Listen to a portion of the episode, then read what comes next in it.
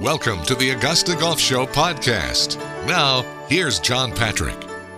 Jaime Diaz covers the game for Golf Channel. He is a PGA Lifetime Achievement Award in Journalism winner, honored by Jack Nicklaus with the Memorial Golf Journalism Award. He is described by a mutual friend as the best writer in the game. It's a pleasure to welcome Jaime Diaz back to the Augusta Golf Show. How are you, Jaime? I'm good, John. Nice to be with you. Thank you for saying yes to this. How many opens? How many opens have you been to? Oh wow. Um, let's see. I missed one. I, I um, every uh, every one since '88. Okay. Most memorable one was what? Well, that was a memorable one. Uh, I brought my dad uh, to, uh, uh, you know, Royal Lytham and watched Seve win, and and the last round was played on on Monday because they did have some really bad weather on Sunday, and my dad, which you know the R&A would frown on, of course, but he went out and uh, I gave him my armband, and he I had to write because it was so late. It was I was with Sports Illustrated. They had to have the story early Monday, as early as possible Monday. And so I was writing while he was out there taking notes for me on Seve, and he was a good reporter. Uh, and and he, you know, went the whole 18, and Seve, of course, played beautifully and made that memorable par on 18. So that was very memorable. But I'll tell you, Jordan Spieth winning at at uh, Birkdale on that back nine, that's about as exciting as I've seen a finish.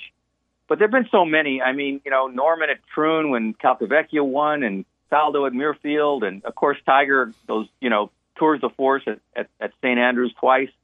Um, I think the Open Championship, as a spectator, to watch uh, is is the best and the most exciting.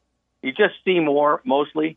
St. Andrews is a tough watch, ironically, uh, but you know the vistas from the sand dunes at the other courses and the air and how easy it is to walk.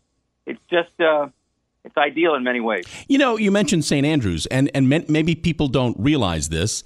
But but when the Open is at St. Andrews, isn't it treated sort of like a grocery store? You can only walk on the outer limits of the course. You can't get inside the course as a spectator, right? That's right. It's such a narrow strip of land that's used for that particular course. It goes out and it comes back, and there's really hardly anything in between. There's a couple of connectors that cre- you know that connect the inbound and outbound, uh, but getting to those is very hard. You, it's mostly a grandstand situation, mm-hmm. or you walk along the outside, and that can be unsatisfying, especially if you're watching trying to watch the leaders. For you, but 18, there's nothing better. So you yeah. know, it has its trade-off. For you, what makes the Open Championship special? Oh gosh, uh, well, feeling like you're, you know, at the beginning of the game, uh, at the beginnings of the game, it just has a. You feel a kind of this primal joy at just being there, where you know great players were playing in the 1800s, and it's the way the game was sort of formed, not just in terms of the land, but the, in terms of the shot. And you know, you start seeing some of those same shots, even with the modern equipment, and it just feels like you know a time capsule uh, where you're going back. And I think it means so much to the champions when they win because they're also part of something now almost timeless. That the emotion from the winners and and and the emotion down the stretch for the fans because they don't get to see generally. You know, they love golf. They play golf over there. You know, as part of their every, everyday life in so many cases. But they don't get to see the greatest players in the world that often. And when they do, the passion for it and the emotion, it's like you know, you hear the singing at the soccer games. You you sort of feel the equivalent of that at the Open Championship from the the love and the and almost the uh, the longing that the players that the fans have to see those players. So it just creates this wonderful atmosphere. You know, it, it stays up open late. I mean, I, uh, everything stays open late because the, the, the sunshine and the fans, and so the towns that they're in are great too.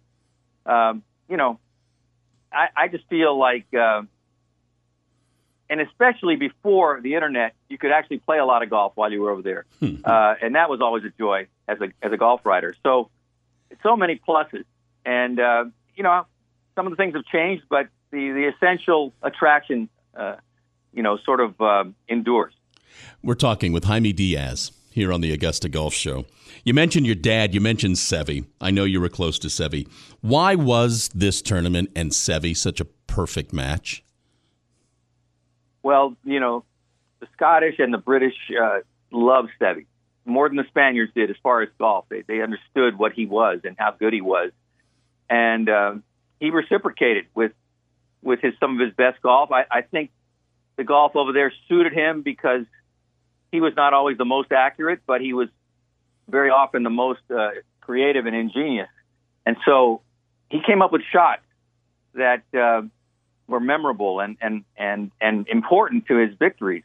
Uh, and he and he was passionate about that championship, and it came through. I mean, that moment, of course, uh, in 1984 when he when he won at St Andrews and made that birdie putt, he he called that el momento in his whole life. And there was a he had a logo of it in his house. It was on his uh, the knocker of his front door. He had a tattoo that that has that captured el momento. So, you know, it was something that was reciprocal. They understood him, and he understood them, and his golf suited suited the links golf. And uh, he uh, he didn't always win, but he he always gave them a show, uh, and and not not in a way of being a performer, just in a way of being and really just uh, such a, a passionate golfer that they just loved his the way that he immersed himself in the game and tried every possible kind of uh, you know different kind of shot that that not all not, not a lot of other players would try. Uh, and and so he, there was a distinctiveness to the game. They loved Lee Trevino for the same reason. Uh, the way he played. So there's appreciators of golf among the fans over there at a higher proportion probably than anywhere else. And there's certain games that are just you just love the game that the, that they play. Like Crenshaw loves to love to watch Seve, and nobody loves golf more than Crenshaw. So that kind of attraction transferred over to the fans. I, I, I don't want to ask you who's going to win. I think that's foolhardy. But but are you expecting to see the usual suspects atop the leaderboard next weekend, or or somebody different? Well, you know, I mean, as you know, John, I mean, golf surprises you all the time, and who would have thought Wyndham Clark would have won the U.S. Open going into it? But Wyndham Clark played incredible golf, and he has talent. And sometimes, you know, there's that moment where the talent and the and the situation intersects, and perhaps that golfer mentally that week is ready. Uh, and so that's totally unpredictable. But I would just say, I think Scottie Scheffler has kind of separated himself in terms of the sustained quality that he brings to all his tournaments. And and so I just think I just think he's so due to win uh, because he keeps putting himself there and indifferent putting for whatever reason because he's not a bad putter, but he has been in relative to the rest of his game for the last three or four months and it's hurt him in the majors. I just feel like on a links course, the, the greens tend to be a little more. I, I guess the holding speed is a little better, so to speak. They're they're not running 13 and 14. They're unless it starts getting burned out and, and, and windy. But generally, they're in that 10 to 11 range, and you know that can heal up a guy who maybe doesn't feel totally comfortable with maybe five and six footers all day. Yeah, because uh, I think that's what hurt Scottie. So I I, I think Scottie's going to win, but you know. I, I don't feel like Rory has that same sustained excellence um, that that Scottie has shown. But you know, we know that when Rory happens to be on, which hasn't happened as often as it did early in his career, he's devastatingly good. So I guess those are the two guys that I hmm. would look at the most. I mean, Jon Rahm has been, you know, explosive in majors when he's played well. The Masters was so impressive. Hasn't quite, you know, sustained that. I think Cameron Smith. I mean, he has a, he has a game for the link. I mean, and he showed it last year. So I think those four stick out in my mind. Before I let you go, I have to ask you this question: what What were your thoughts? What went through your head as you looked at those those Senate hearings earlier this week? Well, in some way or another, golf's going to be changed forever eventually here, uh, and not it could be better, but it could be worse. So this sense of I won't say dread, but you know, it's kind of an ominous foreboding of what's in store here. Uh, and I understand, you know, you can go back along the timeline and every move that was made, you can criticize them all now. At the time, those moves seemed like reasonable, logical moves.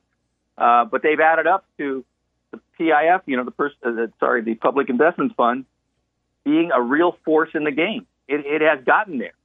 And so what is that going to mean? We don't know. Um, but chances are it's going to be about self-interest for for the Saudi Arabians. And so, if that self-interest doesn't line up with what we consider to be traditional in golf, golf's going to change. And I, you know, I think the PGA Tour has been a continuum of history and continuum of of excellence, and sort of the, to me, sort of the foundation of why we watch golf.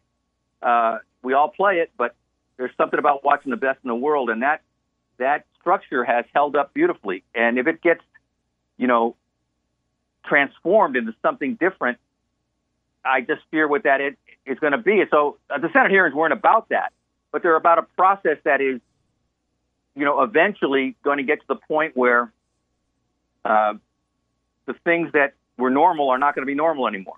Uh, whether it's the, you know, the the uh, sorry, the the governing bodies of the game, governing I shouldn't say the governing body, but the, the governing of the professional game, or um, you know, a fragmentation perhaps, which would really be, I think, disruptive and, and bad. So that's what I think about. Uh, you know, the, the Senate hearings themselves, I thought, I thought the PGA Tour witnesses acquitted themselves pretty well. Uh, Jimmy Dunn and Ron Price. Uh, Senator Blumenthal made some points we knew he was going to make, and they're totally legitimate. I don't know if they're going to carry the day in terms of the golf decision, but they certainly made the decision that's going to come a source of, of uh, criticism for a lot of people. So golf may lose some popularity, and that's also worrisome. He is Jaime Diaz. Uh, Jaime, uh, I got you at the last minute. Thank you for saying yes. I hope to see you soon. Thank you, sir. Look forward to it, John. Always a pleasure. Thank you.